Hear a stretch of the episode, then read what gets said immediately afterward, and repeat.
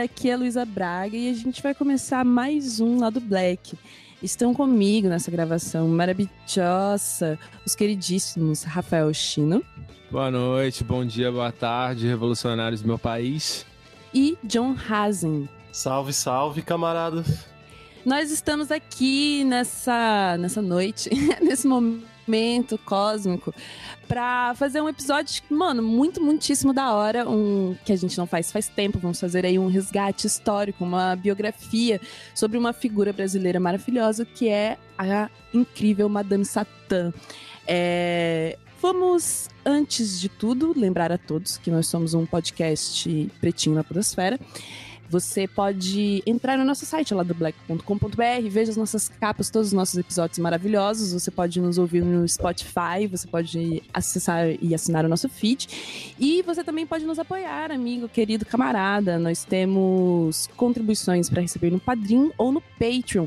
Então você pode ir lá padrim.com.br barra do Black ou patreon.com barra do Black, apoiar a gente a partir de um real ou um dólar. Nós também temos grupinhos no Facebook, no Telegram Telegram, de Telegram é bem legal, Facebook ninguém usa. Nós temos as nossas redes sociais, nosso Twitter, que é maravilhoso, lá do Black Pod. Então siga a gente, acompanha aí e vem 2019, né? Que maravilha. Ai, adoro quando a gente consegue gravar sobre coisas deliciosas nesse momento muito louco da nossa vida enquanto povo, né? Black. Fala galera, aqui é o Pedro Marcel. Não participei desse episódio, infelizmente, mas vim aqui dar um recado que é com muita satisfação que o lado Black anuncia sua parceria com a Veste Esquerda. A Veste Esquerda tem estampas lá, adivinha, de direita, mentira, de esquerda, der. E, cara, dá uma checada. Eles têm é, estampas de socialismo, Lenin, Malcolm X, da Marielle, camisetas de resistência. Então vai lá, dá uma olhada e aproveita que a gente tem um código de desconto dos ouvintes do lado Black. O código é lado Black, tudo junto, é, minúsculo. E com esse código você vai ganhar 10% de desconto. E comprando por esse código você ajuda a gente aqui do lado Black. Beleza? É isso. Estamos é, muito felizes aí. Queria mandar um abraço pro pessoal, pessoal da Veste Esquerda que ouviu a gente e veio, veio oferecer essa parceria. E é isso.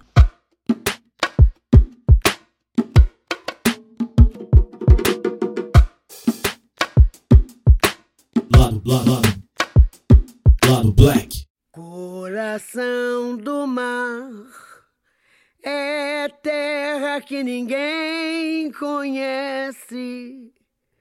Permanece ao largo e contém o próprio mundo como hospedeiro. Tem por nome se eu tivesse um amor. Tem por nome se eu tivesse um amor. Tem por nome se eu tivesse um amor. Tem por nome se eu tivesse um amor. Tem por bandeira um pedaço de sangue, onde flui a correnteza do canal do mangue. Por sentinelas, equipagens estrelas, taifeiros madrugadas e escolas de samba. É um navio humano, quente negreiro do mangue é um navio humano, quente, guerreiro do mangue.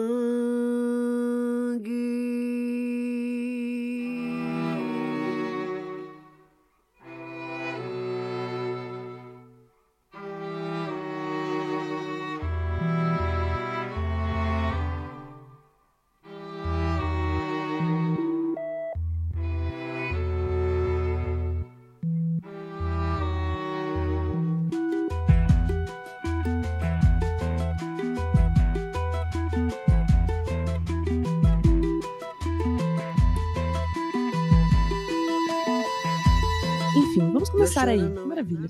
Manda ver, John.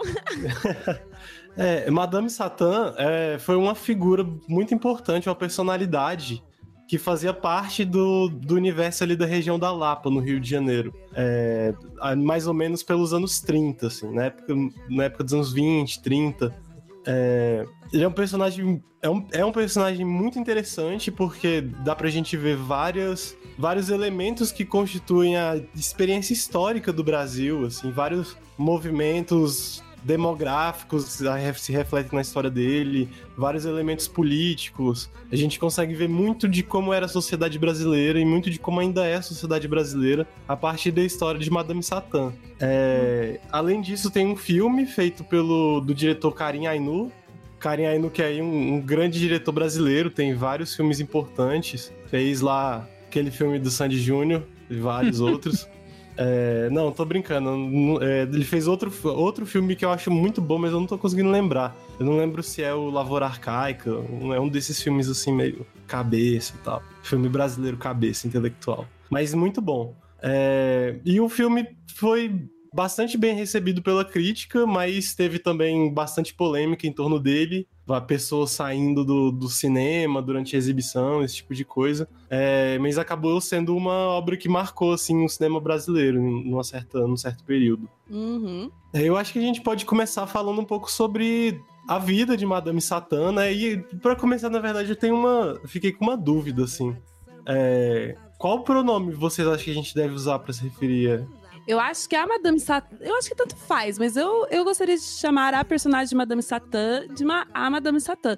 Porque é, ele foi conhecido, né, e ficou marcado como um dos primeiros, como que até o termo que a galera falava, tipo trans, trans transformista. Transformistas, exatamente, transformistas. Uhum é, que hoje, né, nós chamaríamos de drags e, e né, já temos toda um, uma, uma, uma questão, né, um pensamento sobre, mas ele foi conhecido como o primeiro transformista e eu particularmente consigo entender é, a vida dele enquanto homem, né, que ele chamava João Francisco dos Santos, é, enquanto algo separado, assim. Ele era um homem assumidamente gay e eu não vejo problema com relação a isso, mas eu não sei. Eu acho que ele ficaria no, no meio termo andrógeno, assim. Mas eu acho que a Madame Satã eu veria como um personagem feminino. Não sei. Aham, uhum, não, acho justo. É só porque eu, eu não vi referência nenhuma, nada disso. E também, assim, é... Era uma é, é época que se discutia muito pouco isso, né? Exatamente. Tipo, todas as referências a, a, ele que eu vi em entrevistas, jornais, etc., tantos mais novos, né? É, falando, por exemplo, é, na época do filme, ou até mesmo depois, né? E falando dele no, no masculino, mas eles falavam muito do João Francisco dos Santos, sabe? Uhum. É... é... e também não é de se espantar, né? Que a mídia naquela época faria isso, porque a mídia faz isso hoje com pessoas trans né? É, eu ia falar que mesmo a, a produção da contracultura, ou uma produção, vamos dizer, cultural mais vanguardista, tendia a, a, a fazer essa, tipo, não fazer essa distinção, saca? Tipo assim, ah, pra eles eram tudo a mesma coisa. Então, não importava se a pessoa era, é, se era gay, se ela performava drag, alguma coisa do tipo, ou se a pessoa. Tipo assim, no imaginário das pessoas, um gay era um cara que queria ser mulher, saca? Então acho que uhum. faltava essa, essa percepção de do que que. Tanto das próprias pessoas, saca? Acho que era uma discussão que não estava muito pautada na época. Uhum, sim. Tanto que uma coisa interessante de se notar, assim, nesse aspecto e na maneira como ele era retratado, é... o João era conhecido como, como tipo, o, o, homossexual mais macho que tinha na, na Lapa, a época dele, porque ele ficou ele foi muito marcado por episódios de brigas e tal, né, de violência, respondendo em, em muitas, em muitas, ou na verdade praticamente todos que eu vi, é, se defendendo ou defendendo a outros, mas ele era conhecido como uma pessoa que não ia apanhar silenciosamente, que, com a qual você não iria mexer sem, sem ter algo, sem, né, apanhar de volta. Ah, é, Pro... Ótimo ponto. Inclusive, coloquei ele aqui na pauta pra gente voltar nisso daqui a pouco. Uhum. É... Mas, mas, é muito doido esse, esse aspecto, assim, de, uhum. das pessoas não sei, apagarem tanto o lado artístico dele, assim, porque isso é uma coisa que eu vejo bem claro, um certo apagamento desse lado artístico e uma exotização, tipo, ai, não sei, um, um como se for, como se fosse uma fetichização do, do, do, do personagem, mas que quando era pra tratar realmente da história que ia ficar, você tem muito mais registros do João Briguento, etc., do que realmente do artista. assim. Aham. É, mas então, voltando ao ponto da história da história da, de da Madame Satã, né? É, Madame Satã é uma figura muito importante no Rio de Janeiro, né? Ficou muito conhecida no Rio de Janeiro.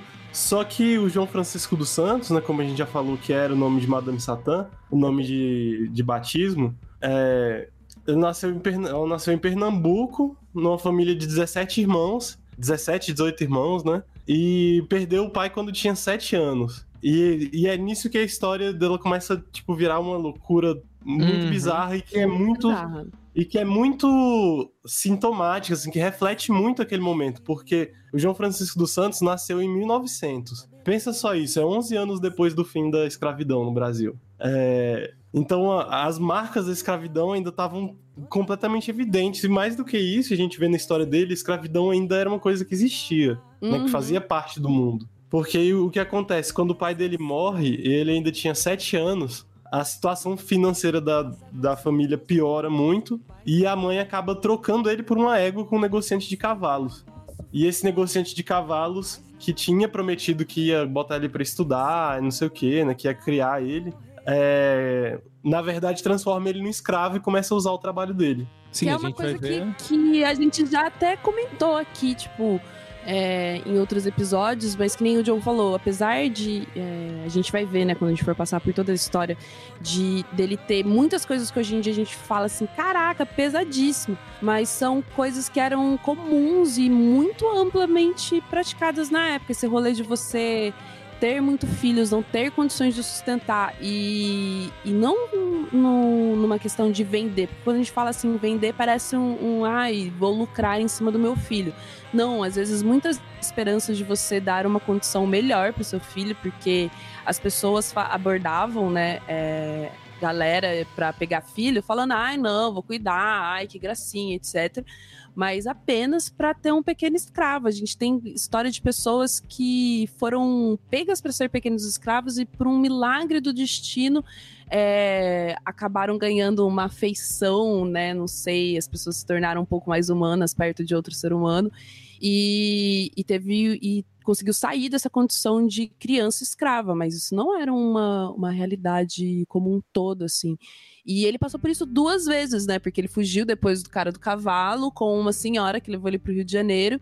E ele foi escravizado por essa senhora também dentro da sua pensão, né? Tipo, mano, isso é uma parada muito foda. É, e eu ia falar que essa narrativa de venda de criança não era algo, tipo, muito bizarro, não. Não só pela. E engraçado que isso é uma coisa que eu identifico não, não tão relacionada com a questão. Tipo, existe uma relação do que foi feito com ele, Séries de criança, crianças pra.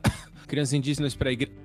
né? né? Bem lembrado. Mas enfim, voltando aqui, né? A história da, da Madame Satã. é, Então, o, João Francisco dos Santos ele vai crescer no, no Rio de Janeiro, né? Da, da passagem do, dos anos, do começo dos anos 20, do começo dos anos 30. É, no momento justamente de várias reformas que o Rio de Janeiro vai estar passando. E já existia uma, uma zona que era considerada a zona boêmia da cidade, que era próximo de onde João vivia, e ele meio que cresceu dentro de, uma, de um contexto que é também de onde surgiu o estereótipo do malandro, né? Que é uma, coisa que a gente vai falar um pouco mais depois. É, mas isso fez muito parte da, da identidade do João, e na verdade eu acho que ele é muito mais parte, assim, do que da, do movimento, né? Da, do fenômeno social que criou o estereótipo. É, então. pra, não, eu ah. falar aqui, pra quem não conhece a Lapa, que é onde o John tá falando, a Lapa ela é muito próxima do centro do Rio de Janeiro, que é onde seria basicamente a cidade velha. E o centro do Rio de Janeiro sempre foi uma, uma zona onde diversas pessoas de diversas regiões do Rio se encontram. Então faz muito sentido essa ser basicamente a zona onde, por exemplo, se conhece muito do samba. O samba foi criado basicamente na Cidade Nova, que é ali próximo do centro. A gente tem pessoas de favelas da Zona Norte que vie- é, vinham pra cá. As favelas que foram criadas na época, as favelas, esse início desse processo de é, favelização, né, que é de uma grande afluência de pessoas, começa muito na região central daqui do Rio de Janeiro. Então, assim, onde estavam as pessoas mais, vamos dizer assim, as pessoas mais pobres era nesse centro do Rio de Janeiro, que era onde tinha uma grande massa migratória também. John? Ai, desculpa, é que começou a cortar aqui, eu não sabia se tava cortando, senão. é, Cortou o que eu mas falei? então, eu, Não, eu acho não, muito louco isso aí, porque a imagem. Oi? Oi, tamo ouvindo. Foi mal. Ah, Ah, tá. tá. É, a imagem que a gente tem hoje em dia, né, de- desse espaço, eu acho muito interessante. E, e pegar a história é, de Madame Satã, como o John disse, leva a gente é, materialmente para um espaço do Rio de Janeiro, um contexto social que é, assim, muito diferente do que a gente tem no nosso imaginário hoje em dia. E sem esse tipo de re- resgate histórico, ter, é, fica um pouco difícil de dimensionar, assim. É, imaginar o que era aquele espaço do centro é, sendo ocupado por uma parcela da população que era sendo ocupado de uma maneira assim é, relegada assim sabe do, do ponto de vista do cuidado do, do estado da, da onde as pessoas ricas viviam do que era para ser o, o belo Rio de Janeiro né o belo Rio de Janeiro não era aquela parte né o turismo do Rio de Janeiro não era aquele centro da cidade é, e pensar em toda essa, essa ausência de. Ai, não dizer a ausência do Estado, mas pensar em, em- toda essa falta de cuidado social, esse, esse- essa importância social para um espaço. Que quando a gente vai ver culturalmente é o berço das melhores coisas que a gente produziu, é muito foda. Tanto que na história do. do fluindo com a história de diversos outros personagens também é, que a gente normalmente não associaria a, a história de Madame Satã, sabe? Noel Rosa, tipo, eu acho que o, o Rio de Janeiro que você pinta, baseado na história de Madame Satã, é um Rio de Janeiro muito diferente da história que a gente pintava de Noel Rosa, sabe? Que era aquela coisa, aquela boemia mais fresca, os bares da vida noturna, etc. Mas tinha um, um quê de certo glamour. Eu acho que Madame Satã nos leva pro, pra realidade cotidiana, assim, dá pra pensar deles Cara.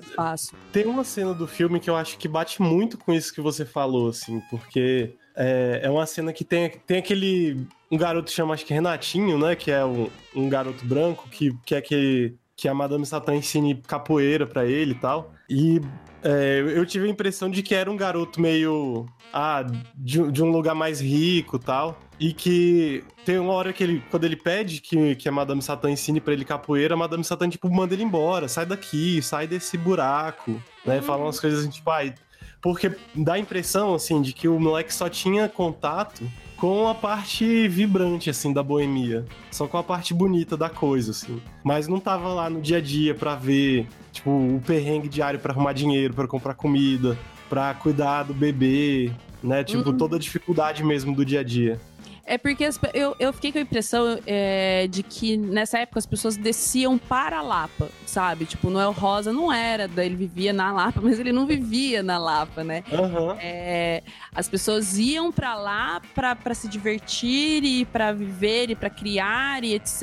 E ter ali o seu momento de, de, de sei lá, de catarse, né, diária e alegria e depois voltavam para suas casas, para suas comunidades. Mas Madame Satã efetivamente vivia ali todo dia, né? Era ali- dali, da- é, dali do cotidiano de lá que ela tirava o sustento dela. é, e das pessoas que viviam com ela, da família dela. Então é, é uma parada muito doida isso, assim. É, e o filme retrata isso muito bem, né? Isso nesse sentido, assim, eu, eu- o John falou, eu realmente tenho que destacar, porque enquanto assistia o filme, eu ficava com a impressão, tipo, gente, que lapa tenebrosa, tá ligado? Tipo, Né? Não lá- parece em nada, assim, com o que você vê só desse Pois é. lado da Nossa, festa, né? gente, Lapa tenebrosíssima, tá ligado? Tem Muita diversão, ok e tal, mas assim, sombria mesmo, né? É, nesse sentido, sombria, e achei Mas muito é- fabuloso. É, é a percepção que eu tenho, por exemplo, dos das vielas da Lapa, saca? Que é até onde eu desconfio que foram filmadas as cenas. Tipo assim, a Lapa, ela hoje em dia ela é composta por uma zona de glamour, né? Que é onde tem o Belmonte. E, gente, pra quem não sabe, o Belmonte é o lugar que você entra, fica cinco minutos e gasta 100 reais sem querer. O quê? Porque é tudo muito caro. Mas esses Aham. bares agora da Lapa, e, e- e- assim, a Lapa é um bairro mais ou menos pequeno. A parte principal da Lapa são as duas ruas e principalmente a Mendissá. Aham. Só que as ruelas da Lapa não são tão movimentadas, que é onde a galera mora. Então ali que geralmente são os lugares mais. onde você realmente tem um certo medo. Assim, eu, eu moro aqui, eu não tenho medo, tá ligado? Mas é onde praticamente todo mundo anda com o cu na mão, tá ligado? Porque essa região mais. mais. vamos dizer assim, a Lapa Real. não, é, e a Lapa não é um bairro caro. Comparado com, com outros bairros aqui do Rio, ele não é, um, não é um bairro tão absurdo de caro. Então, e é até interessante que a Lapa em si ainda é um bairro muito negro, não comparado à Zona Norte, saca? Mas comparado com a Zona Sul, por exemplo, a, a- a Lapa é um bairro ainda muito preto. A gente tem uma tradição muito grande aqui na, na região central do Rio, saca? Aham. Só que, tipo, antigamente não tinha esse glamour na Lapa. Era só a boemia, saca? Isso era salvo alguns. E era também a zona. Essa zona da Lapa era a zona de prostituição do Rio. Que se estendia até ali mais ou menos a Glória. Que era tipo, ia Lapa, aí pegava ali o Passeio Público, Praça Paris e a Glória, saca? Então, como a Lapa era esse lugar de, de vamos dizer assim, o local dos marginalizados, saca? Uhum. Por isso que ele atrai tanto a, a contracultura da época, sacou? Porque, é, apesar de ser um. Ele é um bairro central, mas a zona sul do Rio não é longe daqui. Dá pra ir a pé da Lapa se você quiser, se você tiver coragem, saca? A zona sul do Rio é 3 quilômetros da Lapa em si. Então, essa zona de, de confluência, saca? Nossa, com certeza. Com certeza mesmo. E eu acho que é bom também pra gente até ressignificar um pouquinho esses nossos grandes ídolos, né, dessa época também. Porque, como eu disse, assim, a gente tem uma visão muito pura desses poetas do início Uhum. do século.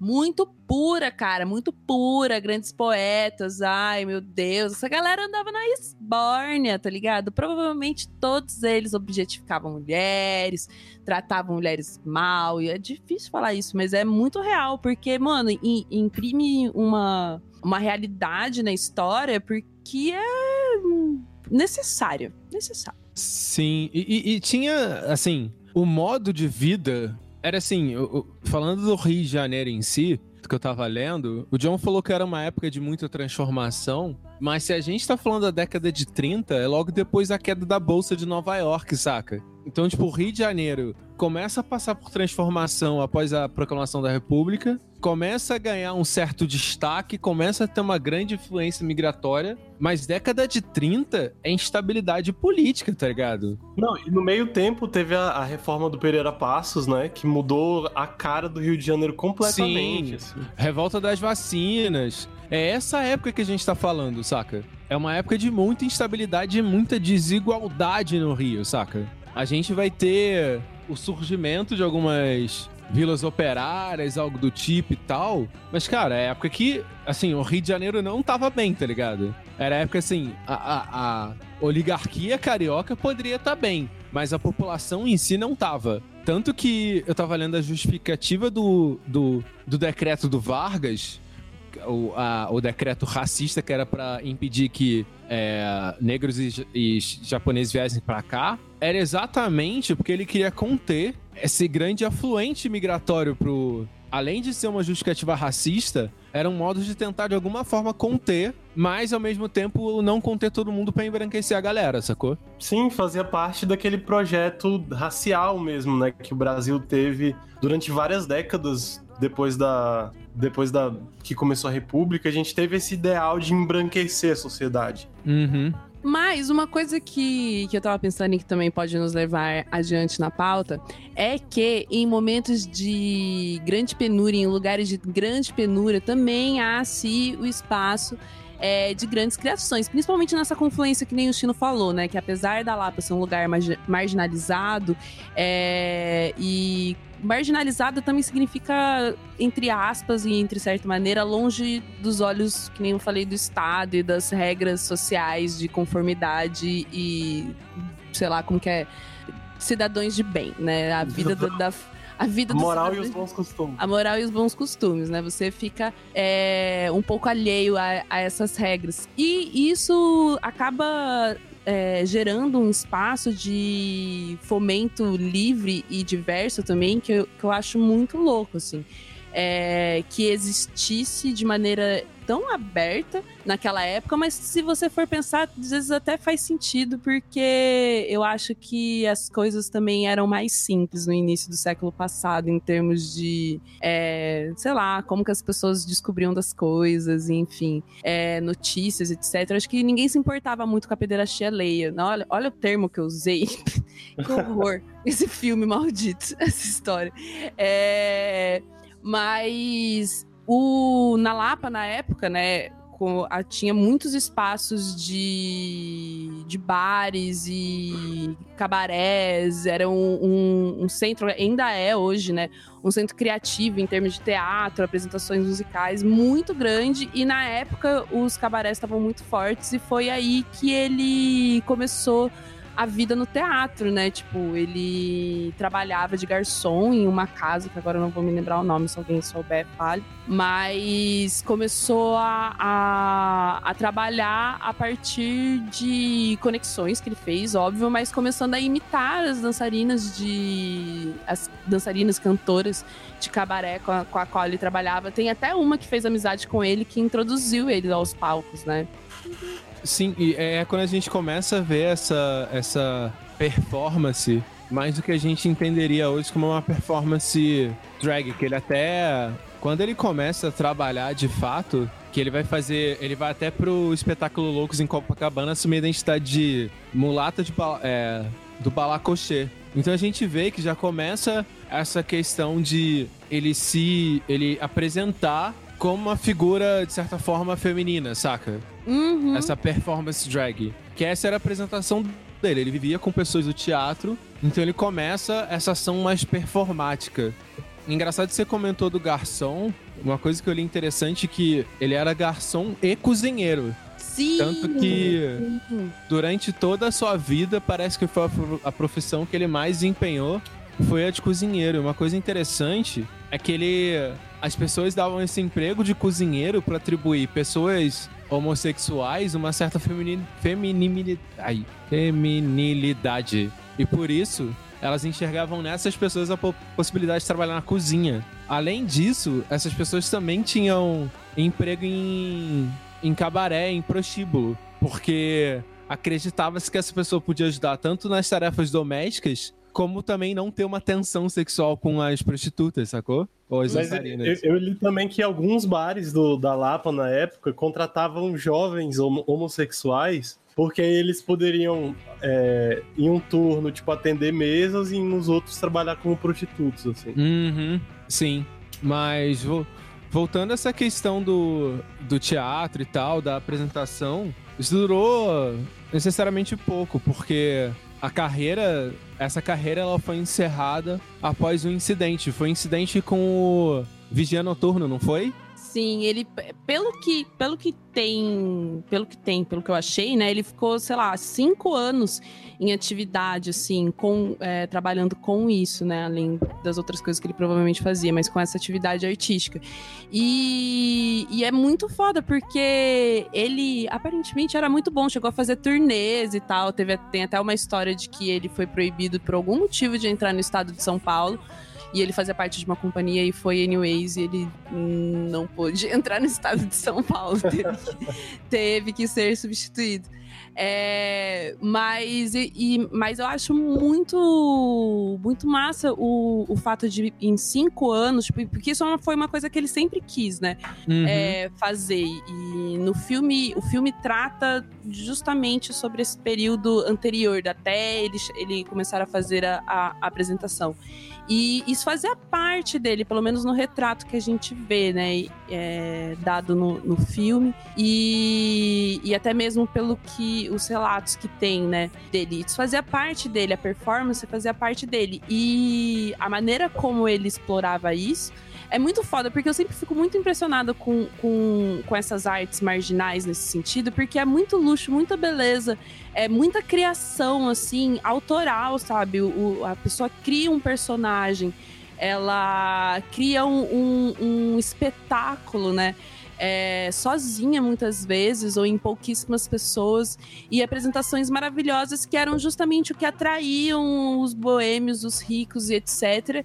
E teve e fez por tão pouco tempo justamente por causa de um incidente filho da puta como o que foi que aconteceu com, com, com a Madame Satã, né? Antes dela ter esse nome é, que foi quando ela assassinou um, um, guarda, um guarda municipal, né? Um, Era um vigilante. É, um vigilante. E porque o cara tava sendo homofóbico, atacou, atacou ela e além de e isso que eu acho mais louco da história, porque apesar de ser super conhecido por brigar, né? É, quando o cara pegou e oi, meu Deus. É, quando o cara começou a, a xingar e, e, ser agressivo com, com ela, ela a princípio não reagiu, mas depois foi para casa, engoliu aquela humilhação toda, falou assim: ah, não vai engolir porra nenhuma, não. Foi lá e matou o cara. Achei... É engraçado porque. A gente, a gente vai dar muito spoiler do filme, porque eu vou ter que dar spoiler, tipo, do final quase do filme.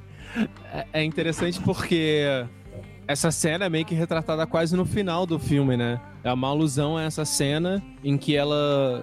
O Madame Satã tava performando, ele começa a se alegrar. Aí na, na narrativa do filme, basicamente é assim: enquanto ele não tá performando, o ódio se torna crescente nele. Ele se torna um poço de ódio completo.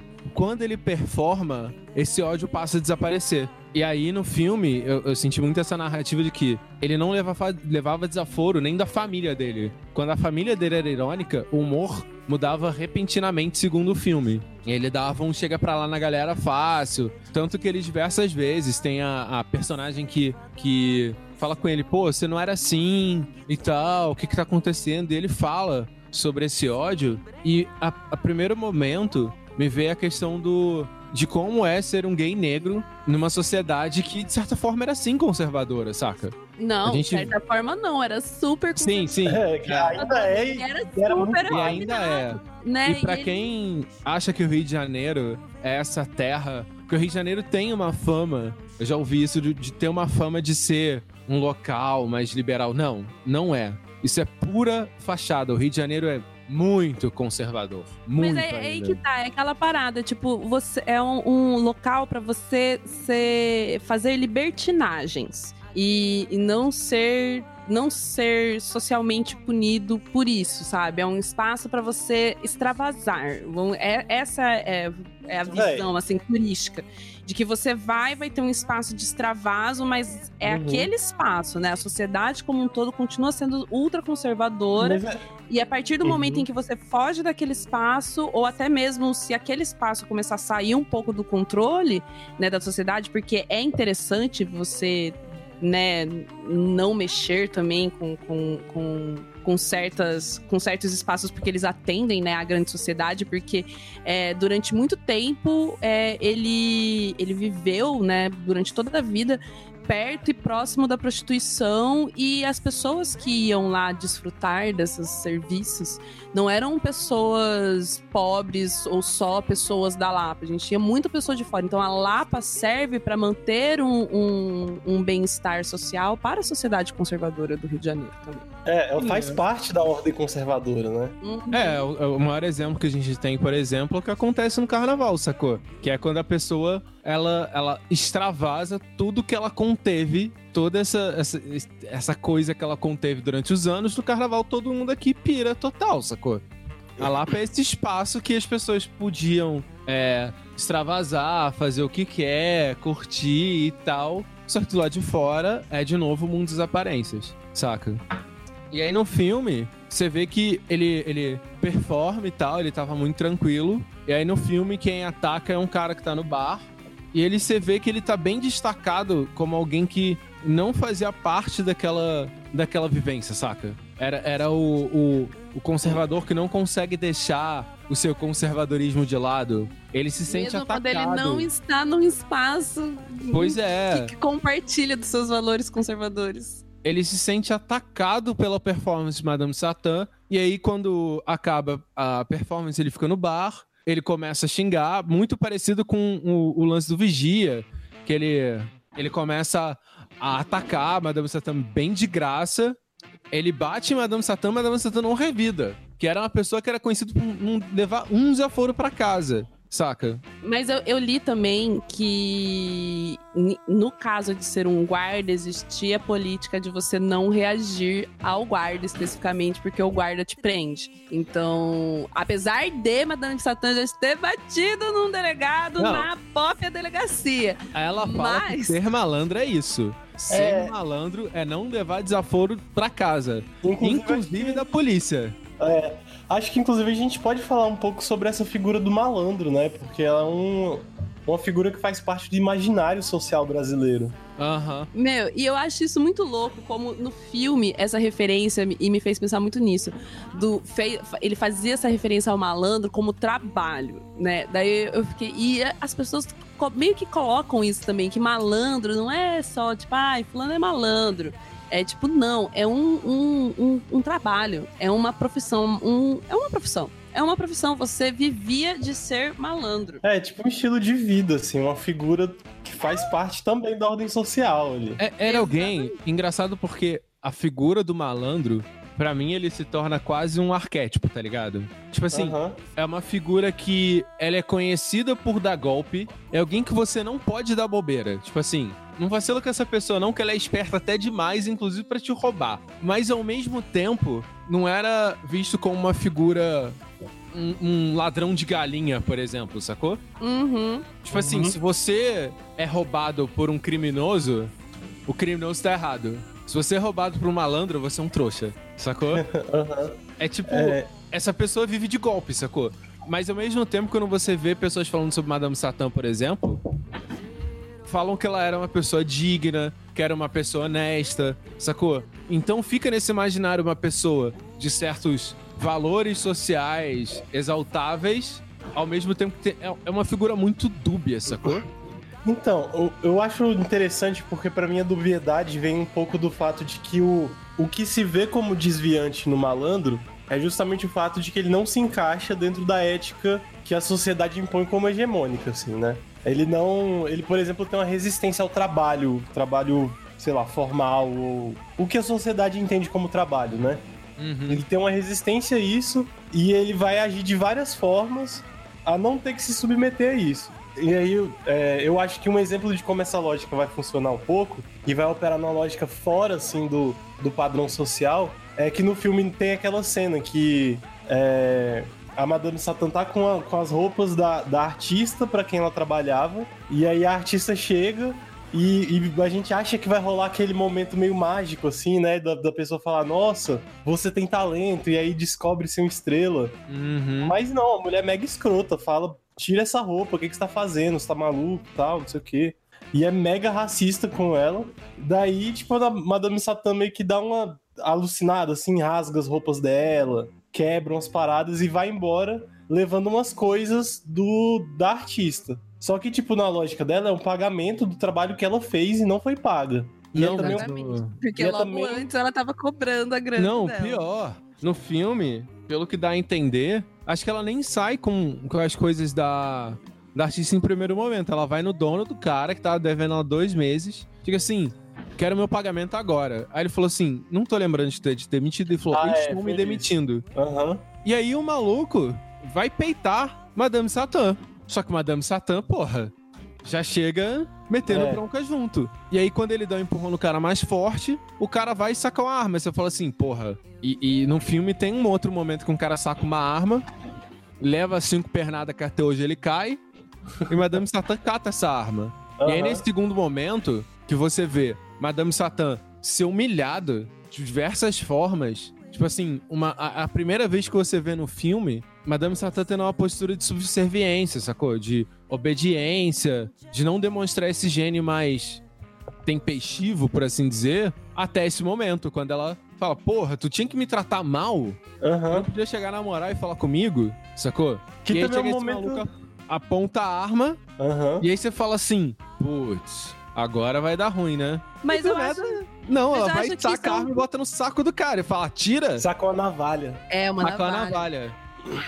Mas eu, eu acho que isso é muito, muito louco, porque pega um princípio que eu acho dúbio da nossa existência enquanto negros é, em papel de subserviência, que é muito foda, porque ao mesmo tempo que aquilo lá, teoricamente, era um trampo é, honesto e tranquilo que ele tinha, ele gostava, tanto que ele tava lá dois meses, né, no filme, na narrativa do filme. É, sem receber. E isso era o, vamos lembrar, né, da, da frase do John no começo, que a escravidão não tinha muito acabado, nunca acabou até hoje, mas naquela época era muito mais fácil você, muito mais perdoável para o seu subconsciente, para a sociedade, você simplesmente não pagar pessoas pelo seu trabalho e foda-se. É, e às vezes as pessoas ficavam lá mesmo assim, por outros benefícios que, infelizmente, o trabalho trazia, que eram maiores que a existência da pessoa fora dali. Mas, de qualquer maneira, é, a partir do momento em que ela vai e desrespeita ele, sabe? Além de tudo, além dele passar por essa humilhação de trabalhar sem receber, de passar pela humilhação de ter um talento, de querer exercer esse talento e saber que dificilmente ele chegaria ali.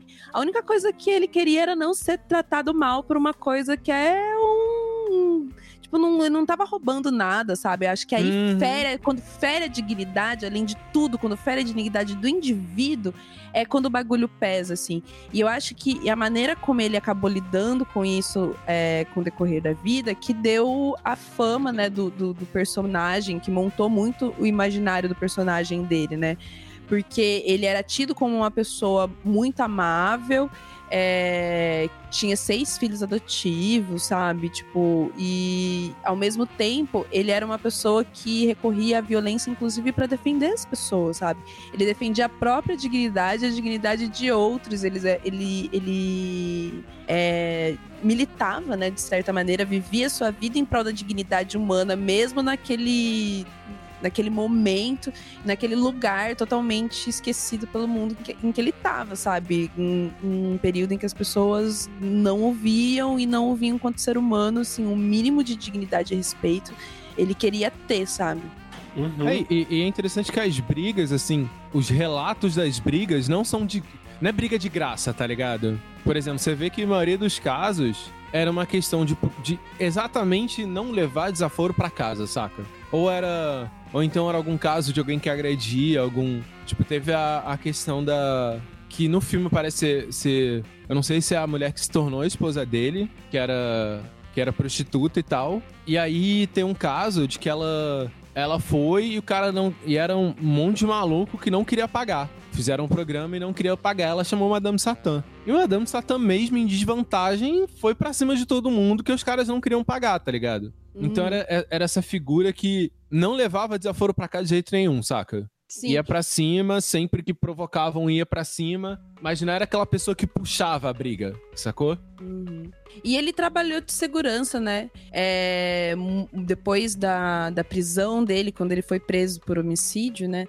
É, e é muito engraçado que ele fala, ele foi preso por homicídio, mas passou, ele foi condenado a 16 anos, mas passou só dois anos e pouco, né? Ou dois anos e alguns meses na cadeia, porque ele foi, teve a pena atenuada, não, não entendo desse juridiquês dessa época, inclusive, porque por, de- as- é, auto, por legítima defesa. E legítima defesa da honra, inclusive. Especificamente, legítima defesa da honra.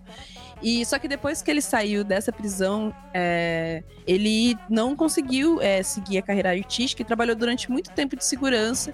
E por conta da fama dele de encarar as brigas e não levar a pior nas brigas em que ele encarava, ele trabalhou de segurança em muitos lugares. E um dos motivos era justamente isso, porque daí ele pod- pod- podia proteger né, as garotas que esta- estavam trabalhando lá, as mulheres que trabalhavam lá.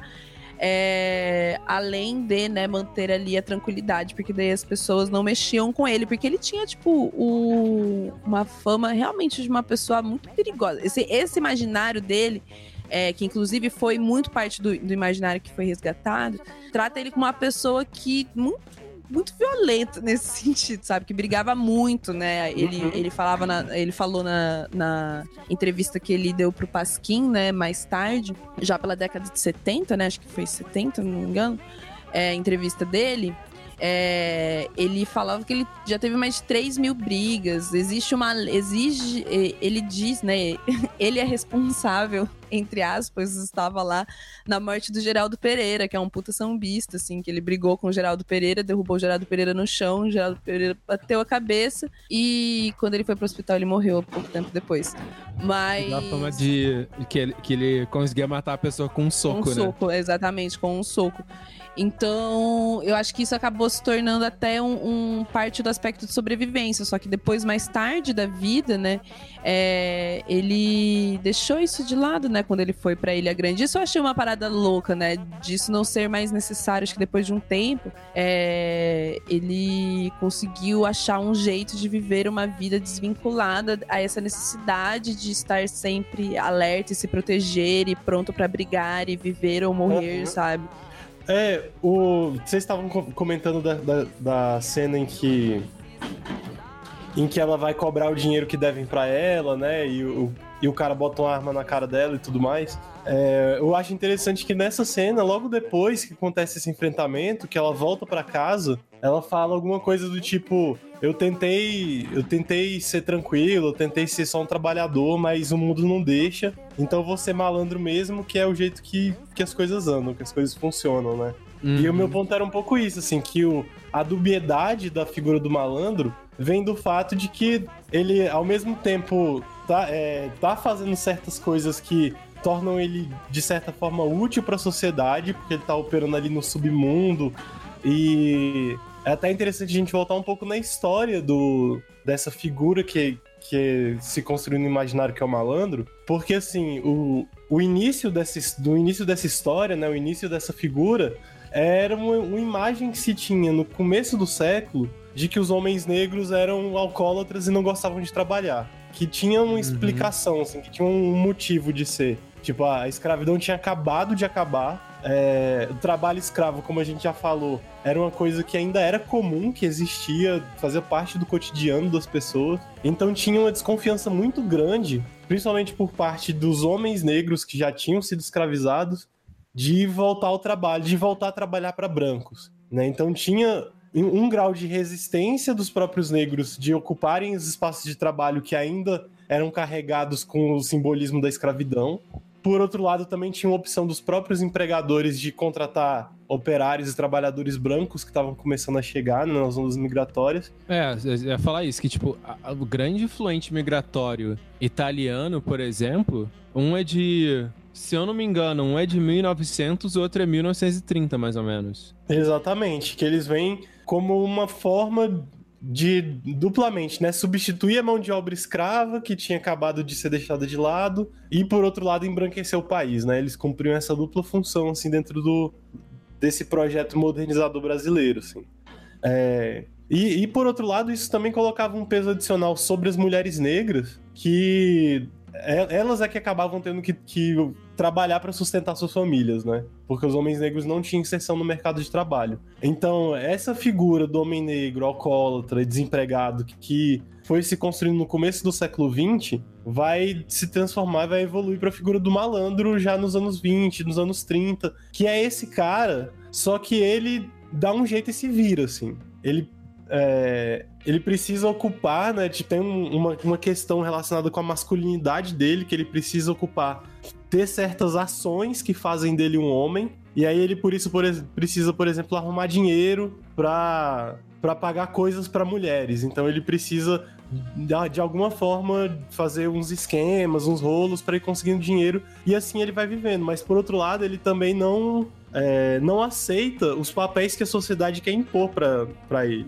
Né? Parte desse lance da malandragem é de não aceitar, por exemplo, que ser tratado como um- uma pessoa menor ou um, um- menos que um cidadão pelo fato de ser negro, né? Uhum. Então, coisa que aparece, por exemplo, no filme, na cena que ele que eles tentam ir no, no num clube lá, né? Eu esqueci o nome que eles falam. O Mas High eles- Club, ou High, high alguma coisa. É, sei lá, high-end club, um negócio assim. É, e eles tentam ir nesse clube e eles são barrados na porta por um segurança, inclusive, que é negro também, né? Uhum. E eles Aham. são barrados na porta, não, vocês não podem entrar. E ele, como assim? Por que eu não posso, por que que eu não posso entrar? Todo mundo tá entrando, eu tenho dinheiro pra gastar aí dentro, não sei o que. Eles não querem deixar ele entrar. E esse também é o momento em que ele fica puto, bate em todo mundo na hora, né? Sim, que até ele fala a frase do Na minha casa Deus não falta nada e Nossa Senhora completa. É, isso é muito bom, né? Aham. Mas eu acho interessante que quando eles voltam pra casa, que ela tá ali, tipo, com muita raiva ainda e tal, a amiga dela chega e fala: Não fica assim, por que que você tá desse jeito? Por que você sente tanta raiva? E aí, e aí ele fala. é, fala alguma coisa do tipo, por que, que eu não posso entrar, né?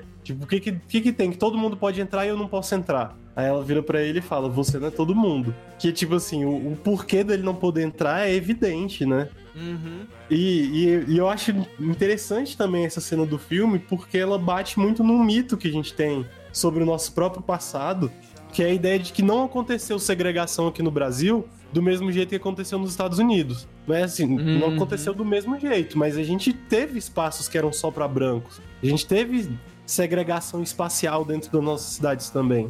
Sim, foi menos institucionalizado, mas isso não quer dizer que não acontecia, sacou? É, eu acho que vale lembrar que uma das coisas que fez, que deu, assim, inércia pro movimento negro ressurgir nos anos 70, foi um caso de um grupo de garotos negros que foi impedido de entrar num clube. Agora não lembro se foi no Rio de Janeiro ou em São Paulo, mas foi um caso desses, de um time de, de vôlei, eu acho, um negócio assim, um time de vôlei que tinha uns garotos negros, eles foram participar de uma competição e não puderam entrar no clube que eles iam participar da competição, sabe? Uhum. pelo fato deles serem negros e aquele ser um clube pra brancos. Sim. E isso aconteceu nos anos 70, assim, não faz tanto Pô, tempo. não faz assim. tanto tempo. Gente, e, e assim, se a gente for, é, for pegar uma questão recente, é o próprio negócio dos rolezinhos, tá ligado? Que onde se marcava uma população periférica e se evitava que ele entrasse em shoppings e, tipo, às vezes era um grupo de, sei lá, 5, 6, 10 adolescentes, saca? Não era 30 adolescentes pra ficar, não, são 30 adolescentes juntos, é rolezinho, não pode entrar. Às vezes era jovens negros entrando no shopping, eram impedidos na justificativa de que aquilo era um rolezinho, sacou? Não Cara, deixa de e- perseguição de Uhum. Isso me chamou muito a atenção no filme, porque é muito louco quando você vê a, a história da Madame Satã. é, aconteceu muita coisa na vida dela que você consegue ver acontecendo hoje em dia. As mesmas coisas, assim. Tipo, Uhum. é, é uma experiência que é muito contemporânea, assim. É, só que os discursos por trás disso mudaram muito. Eu não sei se vocês lembram da primeira cena do filme, que Nossa. é que é tipo ela na frente de uma parede, assim, né, sendo fichada na polícia. Uhum. E aí é meio que como se fosse o discurso do escri... o, o discurso não, como se fosse você ouve uma narrativa que é como se fosse o que o escrivão tá registrando da prisão dela. E, e ela fala várias, e o escrivão fala várias coisas, assim, mas tipo, várias coisas no sentido de que ah, essa é uma pessoa degenerada, que pratica pederastia passiva, que é assim, é um discurso que ele é, tem três dimensões, assim, que é um discurso moral, é um discurso médico e é um discurso jurídico. Tipo, ele é acusado de vários crimes, ele, eles fazem um diagnóstico mental sobre ele e, e ele é julgado ainda perante a moralidade social, assim. Essa é uma pessoa que é um desviante sexual. assim. É muito interessante que a, a- uma coisa que me chama muita atenção é que durante essa, essa primeira fala existe assim, é ignorante, analfabeto, dotado de inteligência. E em determinado momento, quando vai falar da questão, é, vamos dizer assim, maquiavélica da coisa, ah, é, possui personalidade é, que maquina crimes, tipo, como se ao mesmo tempo a pessoa fosse ignorante, mas de outro modo um gênio do mal, sacou? Aham. É, falando, é, Como ele já Como- havia sido passado pela polícia, que ele tinha uma, uma mente re- recorrente, né, pra prática e planejamento do E crime. era uma pessoa perigosa. Isso. E, e- e é isso, assim, que, que, me, que faz com que eu pense que esse filme é muito importante, assim, para falar de questões contemporâneas, porque todos, essa, todos esses discursos e essa forma de julgamento, na verdade, elas só se, em alguma medida, se dividiram. Né? Esse discurso, você não vai ouvir do mesmo jeito que aparece no filme, esse discurso moral aparecendo num boletim de ocorrência hoje em dia no Brasil. Só que essa moralidade ela continua operando e continua existindo com os mesmos julgamentos, com as mesmas regras, só Não, que um- a partir de mecanismos um pouco diferentes. Nessa questão que a gente estava falando, que a Luísa comentou, né, de como ele é caracterizado como uma pessoa que é perigosa de antemão, assim, né? Esse é um diagnóstico pro futuro, assim. Uhum. Você não tá vendo se a pessoa cometeu um crime, isso não, porque é o que o direito penal supostamente faz, né? Você julga se a pessoa cometeu um crime. Não é o que tá sendo feito ali. Ali eles estão decidindo se ele é uma pessoa perigosa e que pode cometer crimes no futuro. Isso é uma coisa que continua existindo. E na, gente- e na mente deles, eles vão, assim, ele vai, né, fazer isso, assim. É, ele vai continuar cometendo crimes porque esses julgamentos continua, continuarão sendo julgamentos, assim. E ele vai continuar resistindo a isso de uma maneira é, que não é confortável ao es- ao Estado. Ele, vai, ele continuou, né, assim como muitas pessoas continuam, buscando a própria dignidade humana de maneira sumida. Uhum. Porque, por exemplo, é, algumas das detenções dele foram por, por brigas. é, depois ele foi indiciado por assassinato algumas vezes, porque desde o lance do, do- da morte do guarda, né? Ele ficou muito. é, o João ficou muito visado pela polícia. E Madame Satã acabou é, tendo que resistir durante muito tempo a uma situação de hostilidade que era constante justamente pela identidade é, dela, sabe? Tipo, o João era assu- assumidamente um homem gay, né? Ele tinha o, a, a performance dele de em drag, né? Mas ele era assumidamente um homem gay e muitas das provocações e das violências que ele sofria era por causa disso, né? É, Uhum. Tanto da, da, da polícia quanto das pessoas ao, ao seu entorno, né? Porque. E ele respondia isso defendendo a sua dignidade humana. E eu acho isso muito foda, porque é um, um, um arquétipo, esse arquétipo do, do- da travesti, né? É, do, do transexual, da travesti é, violenta, é uma parada que a gente carrega até hoje, tá ligado? De Aham. você é, essas pessoas como pessoas violentas, é, esquecendo o fato de que muitas vezes o, a- aquele arquétipo, que pode muito bem ser real em alguns casos, de mulheres é, que andam com, com navalhas, com facas para se defender, que não se, que se trabalham com sexo e não são pagas, dão um pau na galera mesmo, tá ligado? Se são desrespeitadas na rua, dão um pau na galera mesmo. Então, assim, é, apesar de existir, é, existir essa resposta, a gente esquece que ela vem de uma violência que é imprimida nessas pessoas cotidianamente, sabe? Tipo, Uhum. essa quantidade de, de prisões e, e a quantidade de eventos em que ele foi obrigado a recorrer à violência para defender a sua dignidade é uma parada sintomática que existe no Brasil até hoje. E com a- essa comunidade, com esse recorte social até hoje, principalmente. Tipo, a gente vê é, essa semana, se não me engano, teve, ou semana passada, teve uma, uma trans que foi morta teve seu coração arrancado e no lugar colocado uma santa, sabe? Né? O, que, o que é isso simbolicamente, se não a tal cura também da pederastia da, da, da pessoa? Porque é, dependendo, né, do, de, de quão é, de deviante você fosse, né, as pessoas lidariam com você de certa maneira, ou elas só te matariam, ou elas te colocariam num lugar específico na prisão, ou elas inclusive usariam você enquanto produto de prostituição na prisão, tá ligado? É, ou as pessoas loucas da sociedade que também absorvem esse esse esse discurso vão Uhum. achar uma maneira de fazer isso com suas próprias mãos, como a gente vê acontecer sempre, sabe? Sempre. Então, eu acho muito, muito foda, assim, é, esse, esse apego ao imaginário da, da violência, né? Que cai sobre Madame Satã. Uhum. É, por- apesar de, de fazer parte da realidade da vida dela, é, foi uma coisa imposta por problemas que a gente vê até hoje e que não são tratados quando a gente fala sobre a história desse personagem. Uhum. Uma coisa que. Voltando um pouquinho, mas depois puxando um ponto pra voltar pro que você falou. Uma coisa que me chamou a atenção no que o John falou é, é sobre a questão do que, que a gente- vê hoje sendo. Assim, hoje, mas é uma narrativa de algum tempo. Que, por exemplo, quando a gente vê crimes de transfo- transfobia, homofobia, uma justificativa que algumas pessoas têm é que essas pessoas estavam em ambiente de droga. Ah, não, era um ambiente de droga, de crime e prostituição. Gente, isso é a Lapa. Tipo assim, isso é um ambiente onde as pessoas bebem. É um ambiente onde essas pessoas podem exercer suas performances sem ser rechaçadas, saca? Porque você não vê isso acontecendo na zona sul do Rio, saca? Numa área nobre. Porque na área nobre essa pessoa tem risco de ser presa, sacou? Não, e o que, que acontece também quando, quando uma pessoa assim sai do espaço que a sociedade delimita pra ela? Uhum, exatamente, essa violência acontece, tipo, e, e se duvidar, ela pode ser até pior se você ocupa um outro espaço, sabe? Pois é. Tipo, o, porque muitos, muitos casos de violência, transfobia, homofobia acontecem em, em momentos, que, em lugares que não são de prostituição e drogas, sabe? Exatamente, porque É, tipo,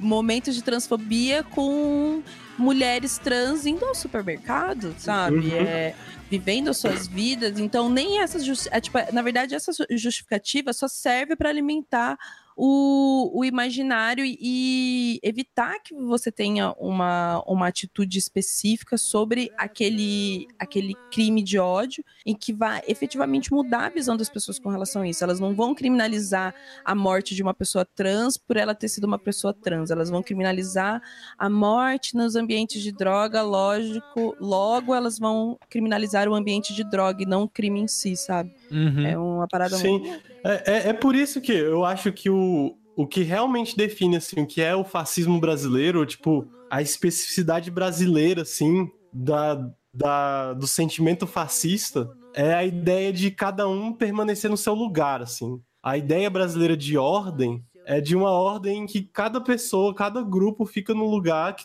cada grupo que faz parte da, da, da sociedade tem que ficar no seu lugar, assim. Então a, a moralidade nacional não é contra a, a existência de, de espaços de prostituição ou qualquer coisa assim, ou espaços em que a moralidade é suspensa ou qualquer é, justificativa desse tipo. Eu acho que o que a sociedade brasileira é realmente contra é quando isso que qualquer coisa que seja considerada desviante sai desses espaços onde a moralidade está suspensa. Uhum. Desde que você não saia do seu quadrado, é, você vai sofrer várias violências, sim, mas vai ficar vivo e vai continuar fazendo seu rolê. Só não peça nada mais além disso, assim. Né, Era até uma coisa que.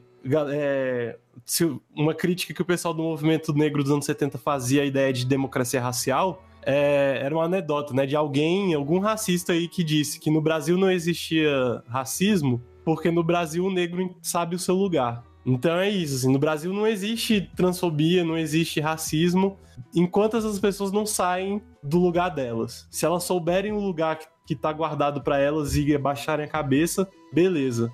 Agora, se elas tentarem sair desses papéis predeterminados, aí sim a violência fica mais evidente e mais forte para colocá-las no lugar delas. Uhum. Inclusive, eu acho que a tortura no Brasil tem essa função, assim. Né? A gente vê nos filmes um pouco essa, essa imagem da tortura sendo usada como um método de conseguir informações e tal. Mas eu acho que no Brasil a, a, a tortura é institucionalizada muito mais como uma ferramenta de controle social mesmo. Ela é uma forma de punir uma pessoa que saiu um pouco ali do, do que é o, o papel esperado dela. Uhum, Né? Seja, Uhum. Principalmente se o papel for de subserviência. Sim, Aham. sim. É, mas trazendo um ponto agora, voltando ao que a Luísa tava falando, é engraçado porque olhando pra figura do, do malandro brigão e do Madame Satã brigão, é, é muito diferente do que, que a gente vê como a figura do brigão, vamos dizer assim, do heteronormativo, saca? Que é aquele que caça a briga. É aquele que Uhum. busca a briga em tudo quanto é canto. É aquele cara que bebe e pra provar sua masculinidade, ele tem que brigar. Quando você vê a narrativa de Madame Satã, é o contrário. Por conta da provocação quanto a sua sexualidade, ele briga, saca? Não é uma questão de que ele precisa provar, mas pela provocação do outro que ele, que ele briga, saca? É, a masculinidade dele é que, ou, ou melhor, a, a performance dele é que afeta a masculinidade do outro, né? Exato. Tipo, a masculinidade do outro é que se vê atingida por aquela performance. Exatamente. Exato. É porque, e eu, e eu quero fazer um ponto, que essa tal masculinidade é o que a gente chama de humanidade, porque é a gente entender apenas o ser humano masculino quanto ser humano, sabe? O que, inclusive, quando a gente vai falar é, dessa questão de gênero, eu acho muito foda, assim. Porque no caso de Madame Satã, é, era uma drag afeminada que parte do, do reforço de masculinidade era uma questão de sobrevivência e de humanidade. Uhum. Reforçar a sua humanidade através da, do, de reforçar o, certos aspectos da, da masculinidade para que as pessoas não te- deixem de te ver como homem. E como homem, né, de novo, entre parênteses, como ser humano, porque o ser, é, como o John falou, é, as pessoas que não são seres humanos, que não são homens, é, não têm tratamento digno de ser humano, né? E, e é isso que ele busca, né? Um tratamento digno de ser humano, de ser do jeito que ele é. E eu acho que nessa, nessa questão do respeito a ser quem ele é, é, é muito foda. Até porque ele, ele, ele fala que no início da vida sexual dele, ele teve relações com homens e mulheres e decidiu que ser bicha, né? E eu nem vou falar ser homossexual e só comer homens. Eu vou pegar o, o, o arquétipo da pessoa bicha, sabe? Porque daí rompe a- as barreiras da sexualidade, entra mais na performance da pessoa bicha, era a performance que ele queria ter, sabe? Ele queria ser um homem é, em, determinada, em determinada maneira afeminado, sim, afetado, sim, que não ia esconder a sua sexualidade de ninguém. É, mas, apesar disso, é, tinha que reforçar alguns estereótipos e, e feições da, da masculinidade tóxica, que hoje nós chamamos de masculinidade tóxica, mas para recorrer aos seus direitos de ser humano. Mas isso que eu fiquei em dúvida, na real. Por conta da, da performance do filme e da leitura que eu fiz do, da, da entrevista, né? Se, enquanto performance, se a gente tinha essa questão do, do se Madame Satã era um gay afeminado, que ou não, ou ele não era um gay como a gente lê, tipo, um gay afeminado, mas que performava drag, saca? Isso que eu fiquei em muita dúvida, por causa da performance do próprio Lázaro Ramos dentro do, do, do- E ele falou que ele pesquisou e tal, leu o livro e tal. Porque a própria entrevista dá a parecer que Madame Satã não negava ser gay, mas a percepção que eu tive é que ele não performava um gay do que a gente chama de gay afeminado, saca? É, o que você chama de gay afeminado? Tá, vamos lá. Ai, gente, não, calma, Eita, que pergunta horrível. Não, eita. para. Não, não vamos Pra entrar nesse. Pra onde esse programa tá indo? Calma. Não, não, Calma. vou, vou dizer. Não, mas eu, é, mas eu acho que assim, eu acho que ele não performava como um homem hétero. É isso que eu quis dizer, assim, quando dizer gay afeminado, porque tem gays que performam muito como um hétero, sabe? Eles só são Uhum. gays. Mas eles performam a heteronormatividade, sabe? Eu acho que performar, é, eu acho que ele não era heteronormativo nesse sentido, assim. Eu acho que ele recorria à masculinidade em vários aspectos, como eu falei, pra, é, e principalmente para defender o seu direito de humanidade. Eu acho que ele se valia do, do- da masculinidade nesse sentido, sabe? É, o João, no caso. E, mas eu acho que Madame Satã, não performar. Tanto, tipo assim, o, o, o- acho que o João no seu dia a dia, e, e até mesmo depois que ele conseguiu o apelido de Madame Satã, que ele, que ele continuou a usar, né? E era conhecido como Madame Satã, realmente, é, eu acho que não era uma performance heteronormativa. Cara, eu acho que um pouco a dificuldade de. Eu acho que um pouco assim, o fato de, dele. Ele era considerado um desviante sexualmente pela sociedade da época. Eu acho que um pouco também por essa dificuldade de encaixar ele em, nas, nas categorias de masculinidade ou falta de masculinidade que são tradicionais, assim, né? Porque eu acho que ele acionava várias coisas realmente da, da ideia de que, por exemplo, a masculinidade, ser homem é ser violento com as pessoas. É, isso é uma coisa que faz parte da, da heteronorma? Se, aí é é uma questão. Se você considera que sim, ele estava usando um elemento da masculinidade heteronormativa para se afirmar. Agora, em relação à performance, ele também não tinha uma performance que era o esperado de um homem é, heterossexual na sociedade naquele momento, né? Ele Uhum. tinha performances que desviavam dessa norma. Então é, não dá pra gente encaixar assim, dizer, tipo, ah, ele era um, um gay masculino ou, ou afeminado. É, é, eu acho que não são categorias que fazem muito sentido, assim. É, Uhum. sim. É, eu, eu, eu reformularia a minha frase como uma pessoa não heteronormativa. Tá, nesse beleza. sentido. É. Porque é, é- Isso que é muito interessante, porque a fonte que a gente tem visual é muito filme. E é engraçado porque se você vê como a própria entrevista, ela tenta puxar pra uma masculinidade, vamos dizer assim, você vê que uma aceitação do que que aquela, aquela equipe de entrevistadores entende do Madame Satã. No Pasquim, você vê que eles falam com um certo orgulho o fato de Madame Satã ser o gay mais, mais macho que existe, saca? Uhum. Então é muito difícil ter essas fontes de percepção de como era essa, essa, essa, essa performance, saca? Sim. Eu, eu acho que a gente vê várias dicas um pouco sobre isso é, nas- nos elementos que o filme traz quando ele trata da homofobia, que fazia parte, assim, que, o, Hum. que a Madame Satã experimentava, né? É, eu, eu não sei, me chama muita atenção, assim. Eu sou homem heterossexual, né? Então não, não sei em que medida é, isso espelha a realidade, assim. Nem a realidade da época, nem a realidade atual, não sei. Mas me chama muita atenção no filme do grau de violência que tá implícito nas, nas relações que ele. Nos primeiros encontros que ele tem com os homens, assim, com quem ele vai se relacionar, né? Tipo, o primeiro encontro é sempre um negócio muito tenso, assim, porque parece meio que ninguém pode. Ninguém. Não existe essa possibilidade, né, da pessoa ser gay, assim, dentro do, do imaginário ali daquele momento. Então, não tem exatamente, parece, sinais ou. Não sei, vocês conseguem entender, tipo, essa. Sim, É. eu- é porque tinha que ser uma coisa feita muito por naturalmente debaixo dos panos, assim. É, e, e tinha um risco, mas não era muito assim. isso, e porque- tinha um risco muito grande da outra pessoa responder com violência. Exatamente. Uhum. Da outra pessoa responder com violência. Então, tipo, que- violência é um negócio que fazia um pouco parte da linguagem ali, assim. Então, é, eu acho que dá pra perceber bem como.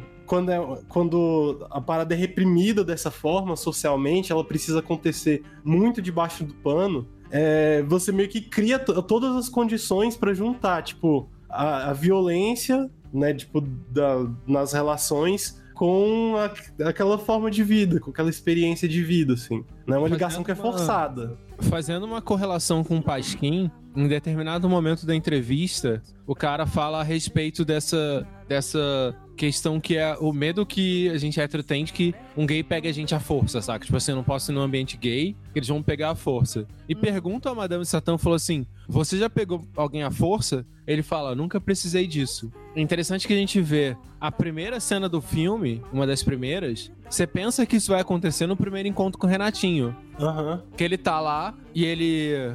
Eles estão lá cheirando e ele sopra a cocaína na cara do Renatinho e Renatinho responde com força. Uhum. E aí, o que parece ser o começo de uma tentativa não. de uma tentativa de abuso, na verdade eu interpreto agora como uma tentativa de mostrar assim: olha, comigo você não vai ser violento, não, saca? Se você vir pra cima de mim, eu vou ir pra cima de você. É, tipo assim, eu sou homem também, tá ligado? Eu sou um Uhum. ser humano também, é, mas é essa perspectiva, porque é, você tá sujeito a, a- é, Como nada é conversado e, e tudo precisa ser feito de uma maneira muito não dita, é, você tá ao mesmo tempo muito exposto, sabe? E, e nesse tempo, as pessoas lidavam com isso pior do que elas lidam hoje em dia, né? Se a gente tem, de novo, odeio citar esse tipo de exemplo, mas, tipo, se hoje em dia a gente tem uma quantidade absurda de homens héteros que matam é, pessoas trans o tempo inteiro em partes por, pra esconder a sua, mas, sua pra preservar a sua masculinidade, é, imagina nessa época, né? Então, é, preservar a, a, a sua masculinidade enquanto símbolo da sua dignidade de ser humano, né? Do seu direito de ser humano, é, é uma coisa muito importante e por ser um- uma disputa de masculinidades, acaba sendo uma coisa meio violenta, né, mano? Nesse É. sentido, tendo uma aparência meio violenta. É aquela assim, tipo. Pa- A, a tensão que me passou em todo momento, toda vez que ele tinha um, um certo tipo de relação, era que em algum momento o outro pudesse entrar em negação e agredir ele, tá ligado? Cara, eu também tive isso, eu tava pensando nisso, assim, que é, é uma preocupação, né? Uma imaginação que é, pelo menos não existiria na representação de uma relação heterossexual, assim. Uhum. O que eu- é, é, é, é, tipo difícil pra uma pessoa que nunca, nunca não passou por essa experiência, né? Imaginar isso, sabe? Tipo, esse risco de a qualquer momento a pessoa com quem você tá ali, dela ter uma, dar uma surtada do nada e decidir que ela dá, antes queria transar com você, agora ela quer te matar, sacou? Sim, e nessa cena, quando ele começa a falar da irmã, eu pensei assim: puta merda, esse cara tá achando que é uma irmã de verdade. Puta merda, fudeu. E tipo, quando ele bota a mão que aperta, aí, tipo, a tensão passou, sacou? Aham. Nossa, Porque- acho que nem a intenção passa, porque as pessoas são muito loucas mesmo. assim. É, Então, cara, né, nesse encontro que você. Porque, assim, o John citou um exemplo, falou assim que é muito difícil para homens imaginar, homens héteros imaginarem isso, mas eu, eu fico realmente, porque quando um homem hétero recebe um não, ele bate na pessoa que fala não para ele, Uhum. entendeu? É, e seria a mesma coisa, seria como se homens héteros tivessem medo de mulheres desistirem de transar e não apenas desistirem de transar, mas querer arrancar o pau dele fora, porque o seu pau é o satanás na terra. E isso acontece, tipo, isso é muito louco, muito real. Me lembrou aquela cena de, de Moonlight também, que me gerou um pouco esse. Não esse medo, porque meio que já sabia o que ia rolar. Mas me deu essa mesma impressão, sabe? De quando as pessoas estão ali até o, o último momento, é, achando aquilo meio errado e prontas pra desistir e fazer um escarcel, sabe? Uhum. Bom, então acho que a gente pode passar um pouco e pro mais pro fim da vida, né, da Madame Satã, que já é uma parte que não aparece no filme, né? Uhum. Sim. O diretor até. Oi, Ai, perdão, desculpa, pode falar. fala, Gina. É falar que o diretor até comentou que quando ele pensou em gravar, ele, ele queria. Ele fala que é um projeto antigo já, que ele queria gravar sobre Madame Satã, mas ele não queria fazer um filme biografia da vida inteira de Madame Satã. Ele queria Aham. exatamente pegar um recorte da vida e expor isso. Tanto que você vê que a narrativa é muito fictícia, trazendo eventos importantes do que Madame Satã relata, misturando com esse recorte temporal, saca? Uhum. Sim. Tanto que, que deixa pro final, né, a, a, a mostra do porquê Madame Satã. Porque a primeira. A, antes de ser presa, né, quando ela estava fazendo sua carreira artística. é, ela não, não usava né, esse nome Madame Satã nos seus espetáculos. Era Mulata do Balacochê. Né, E o apelido de malandro acho que era, era caranguejo, punho de caranguejo, negócio assim, que era, que era a respeito do. Que a gente não comentou, assim, só, só fazer esse, esse comentário rapidinho, porque eu achei uma figura muito, muito interessante. Do mestre de malandragem? Isso, É. que é o Sete Coroas. E eu tava lendo a história do, do Sete Coroas. O Sete Coroas era um baiano que veio pro Rio e boa parte do resgate do que, que é a figura do Sete Coroas vem da fonte de Madame Satã, que falava que ele já veio pro Rio como malandro de nome, e ele realizava assaltos, era bom de briga, que sei lá o quê. E o interessante é que eu fui ver um. E ele era sambista também, né? E, eu ele fui ver- gravou, e ele gravou o primeiro samba, né, pelo telefone, Spa Madame Satã. Aham. E aí o. A imprensa, essa, essa, essa criação dessa, dessa figura do malandro começou a sair de uma zona de desprestígio pra começar a ganhar um imaginário de prestígio. Tipo, uma figura meio que heróica da boemia, saca? Aham. E aí o, o, o Sete Coroas, Madame Satã fala que ele foi o maior malandro que teve. Mas a imprensa desqualificava ele. A imprensa dizia que ele era ladrão de galinha, que ele não era bom de briga, que ele era covarde. Toda a imprensa tentava fazer a, a visão desses Sete Coroas ser um, um- desmerecer a malandragem dele, saca? Porque ele começava a ganhar fama de grande malandro. Uhum. Era como se as pessoas tivessem medo do que, que Sete Coroas pudesse se tornar, sacou? Ah, sim, porque uma pessoa dessa é uma liderança, entendeu? Um ícone. Uhum. É uma... Toda pessoa que acaba se tornando um ícone demais, assim, e que não foi planejado pelo status quo, é uma ameaça esse status quo, principalmente quando veio de um lugar tão tão fora do centro, sabe? Tipo, tão fora do, do imaginário das pessoas.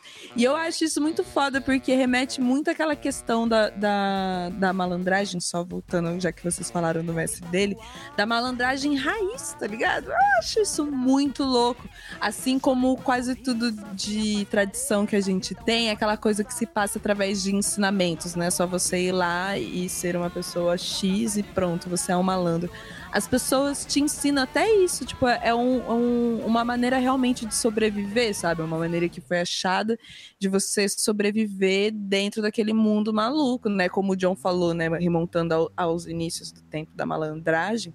Tipo, você tem um, um processo de ensinamento para você conseguir sobreviver nessa sociedade. Uhum. E outra, outro ponto que, falando disso. E uma coisa Você- que certa de família, ai, desculpa. E uma coisa meio que de família também, né? Aham. Do lance da liderança que você comentou, é, e que reforça minha teoria de que é, Madame Satã era o brigão pra se defender realmente não era quem caçava briga. Existe relatos de quando Madame Satã tava preso, que ele era um dos melhores presos que tinha. Porque ele não brigava lá dentro e ele se tornava uma espécie de líder.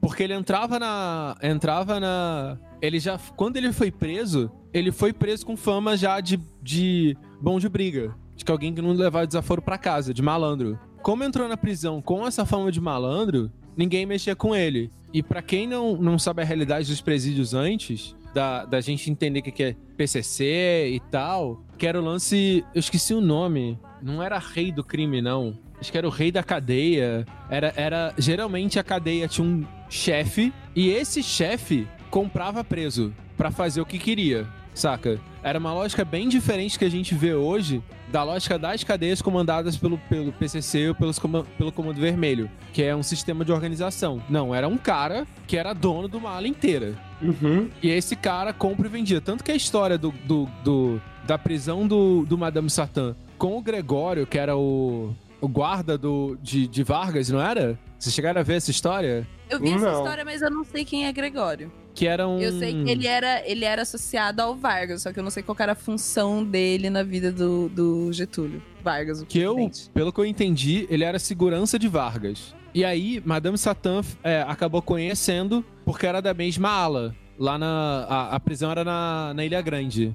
E aí, dentro da prisão, esse Vargas se meteu com um cara. E aí, um amigo. Esse Gregório, ele tinha muita regalia dentro da cadeia. Porque ele era amigo de Vargas e tal. Ele era. ele- é, pelo que entendi, ele era guarda-costas de Vargas e foi preso. E aí, ele tinha muita regalia na cadeira, alguém influente. E eles, eles põem que os presos políticos, eles tinham um tratamento diferente naquela época. Eles não ficavam tanto com preso comum. Esse Gregório era mais ou menos uma ponte. E ele fa... e Gregório era uma pessoa notória que morreu dentro da cadeia. E aí, um, um desses chefões do crime encrespa com um com um garoto que esse Gregório gostava. Esse Gregório pagava uma mensalidade pra esse chefe de crime. E ele se encrespa com esse lance desse desse garoto porque esse chefe do crime vende esse amigo do Gregório. E aí falou que Gregório era um negro grande que também era bom de briga.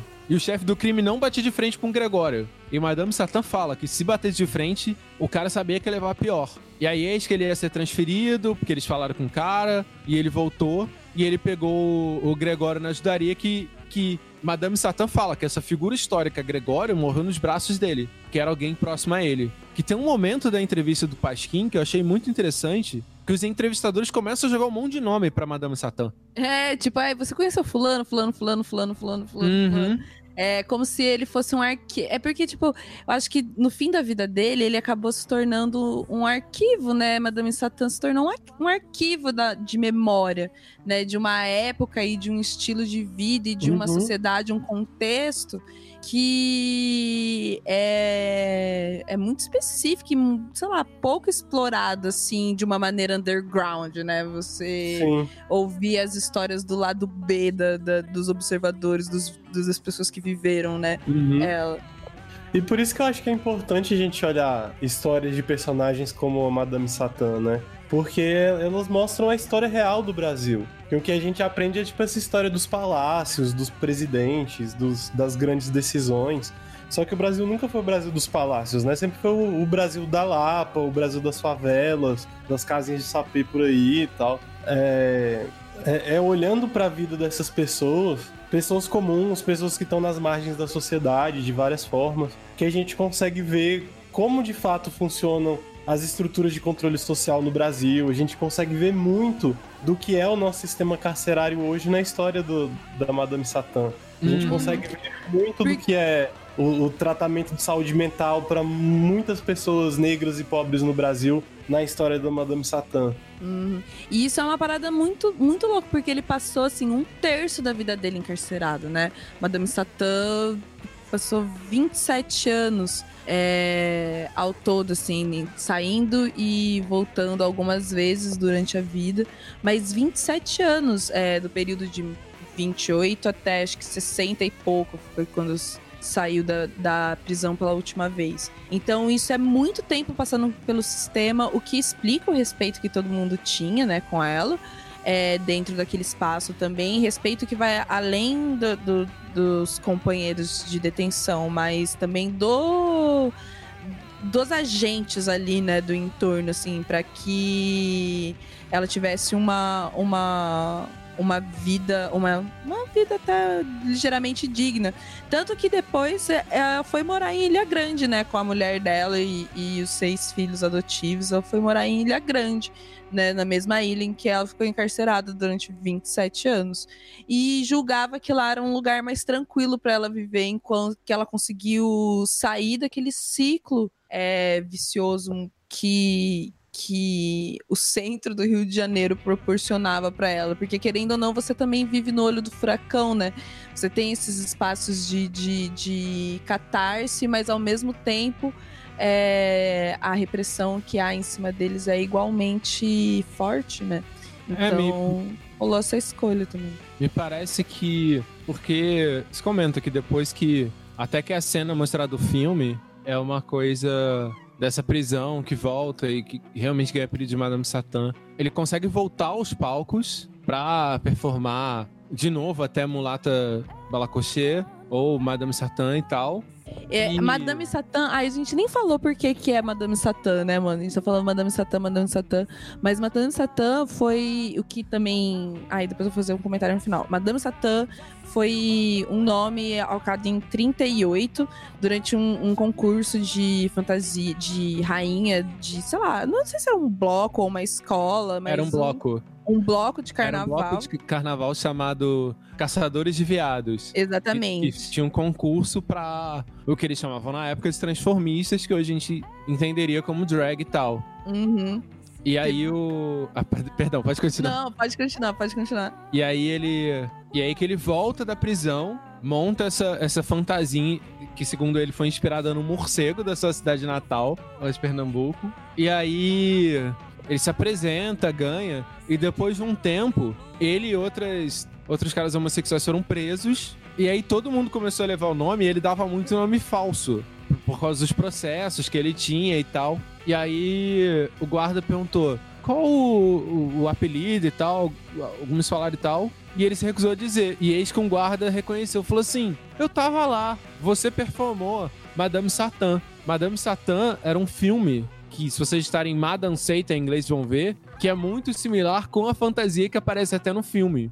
Que era uma fantasia vermelha, de capa. E, e, e uma coisa muito interessante é, que eu imaginava, porque eu vi o filme quando eu era muito novo, tipo, eu devia ter. Muito novo, mas tipo, devia ter uns 20 anos. Passou na TV, peguei o filme picado e tal. E aí eu resgatei agora isso para poder fazer, para poder falar hoje e tal. engraçado que eu sempre achei que Madame Satã tivesse alguma ligação com candomblé. Mas é engraçado que toda a sua fala parece ser de uma criação católica. Notaram isso? Mas tem um momento, assim, no filme, né? Isso, que ele fala. Ah, que eu sou filho de Ogum, não sei o quê. De Yansan uhum. com Ogum e. Só que ele idolatrava a. Ai, agora eu não vou lembrar o nome da atriz. Mas eu acho que ele falou isso, é uma citação mesmo. É, acho que ele falou isso em, em algum momento no, uhum. na entrevista, alguma coisa assim. É, que ele usa realmente essa frase na vida real.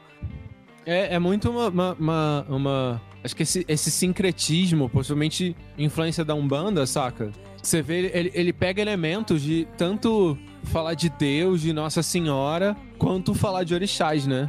Uhum.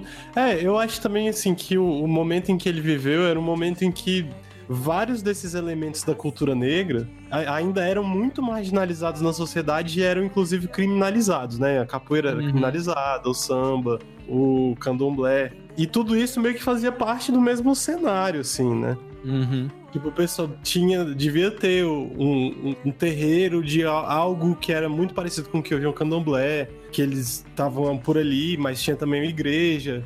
E a galera devia ser a mesma que fazia roda de samba, que fazia capoeira, devia ser tudo assim, fazer parte do mesmo modo de vida e não Uhum. ser várias coisas compartimentadas como a gente tem. Eu imagino, né? Isso eu realmente não sei. Interessante que a gente vê essa figura e tal, a gente pensa no fim da vida de Madame Satã e o que, o que se relata a respeito da, da- dela ter voltado, dela se tornar essa figura e tal, Sim. foi exatamente o jornal, essa entrevista pro Pasquim. Uhum. Tanto que o. Aquele outro filme que rola, que é inspirado na vida dela, que não é, não é tido como Madame Satã, mas é inspirado na vida dela, acontece com, com, com o João ainda vivo. Mas, por exemplo, ele morreu sem um tostão, tá ligado?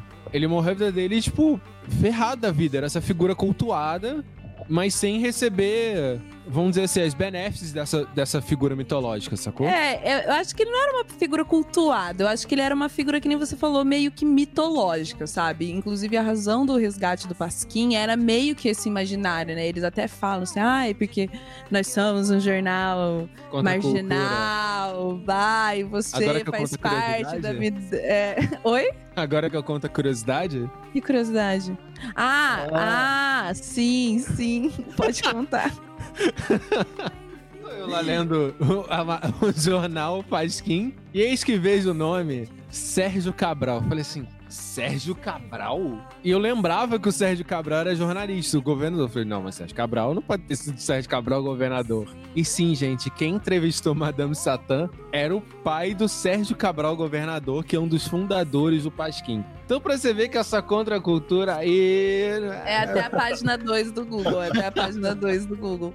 Mas. Ah, inclusive tem uma puta crítica a essa questão aí do Pasquim. A gente pode, pode dar uns dois minutos nisso depois. Mas. É.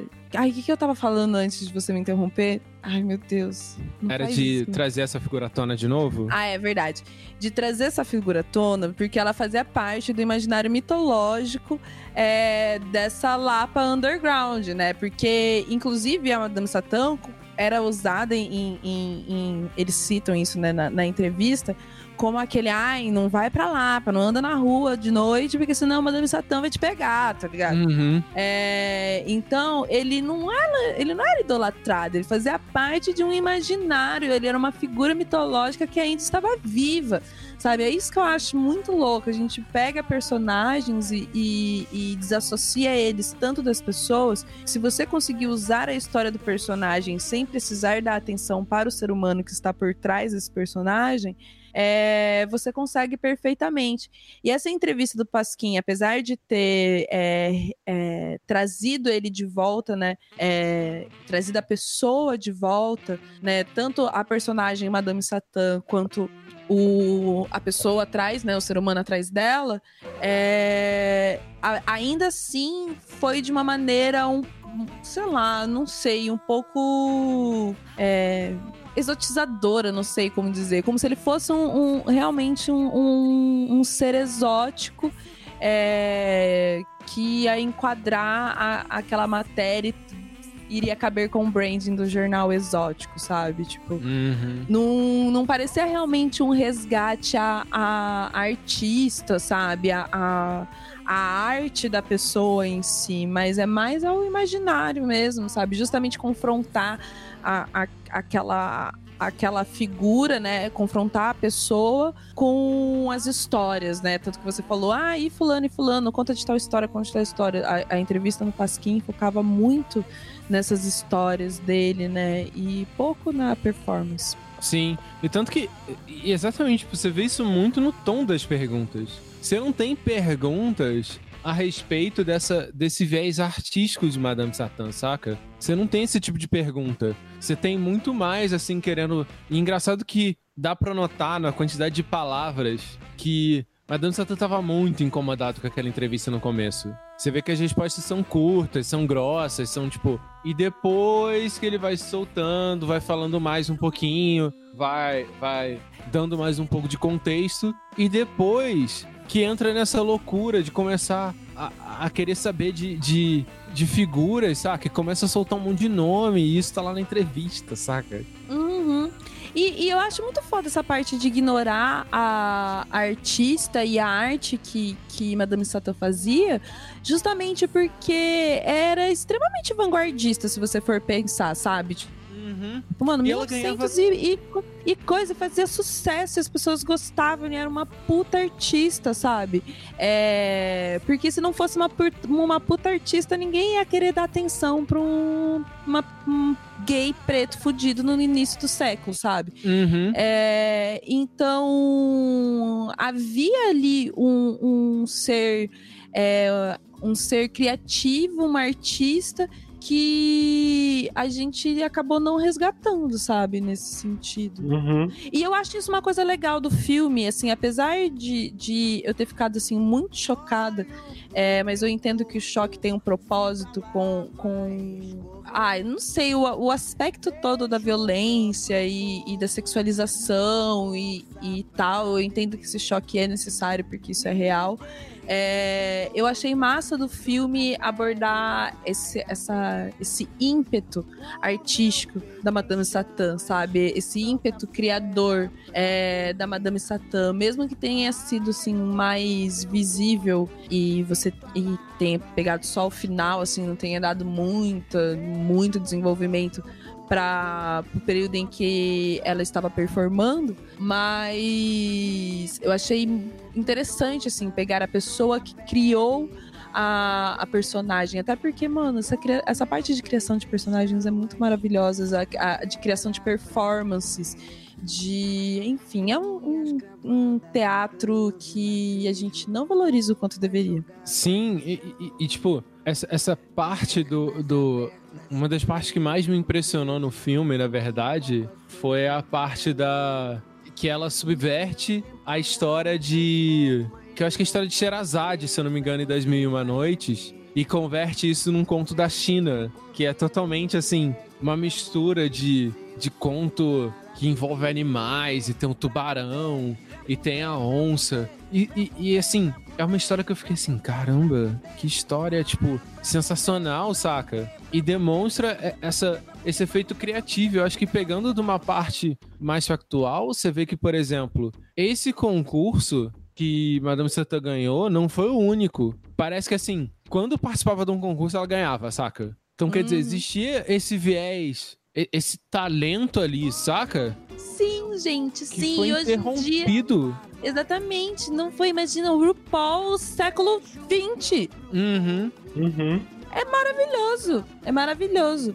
E, e eu acho que nesse sentido é, é muito interessante que a gente consiga também é, fazer um resgate maior a esse aspecto, sabe? Ao aspecto da, da artista, da pessoa, é, falar do, do cuidado com a família, porque Madame Satã teve seis filhos adotivos, é, e apesar de ter casado no papel com uma mulher que cocriou, né, a- as crianças com, com ela, ela continuava se colocando enquanto um homem homossexual. E é Uhum. isso. Eu, eu não vou adentrar a, a essa relação porque eu acho que a gente nem tem informações para. Mas eu É. acho que é um, um aspecto muito interessante, assim, da gente, da gente questionar e da gente justamente investigar, né? É, e saber mais de como era essa dinâmica, esse, esse, essa parcela, né? Da, da pessoa por, te- por detrás do personagem. Uhum. Acho que é isso, né? Acho que sim. Acho que sim também. Acho que é isso aí. Então, galera. É... Tchau. Só porque o Pedro odeia que a gente dê tchau. Tchau. Tchau. Tchau, gente. Até mais.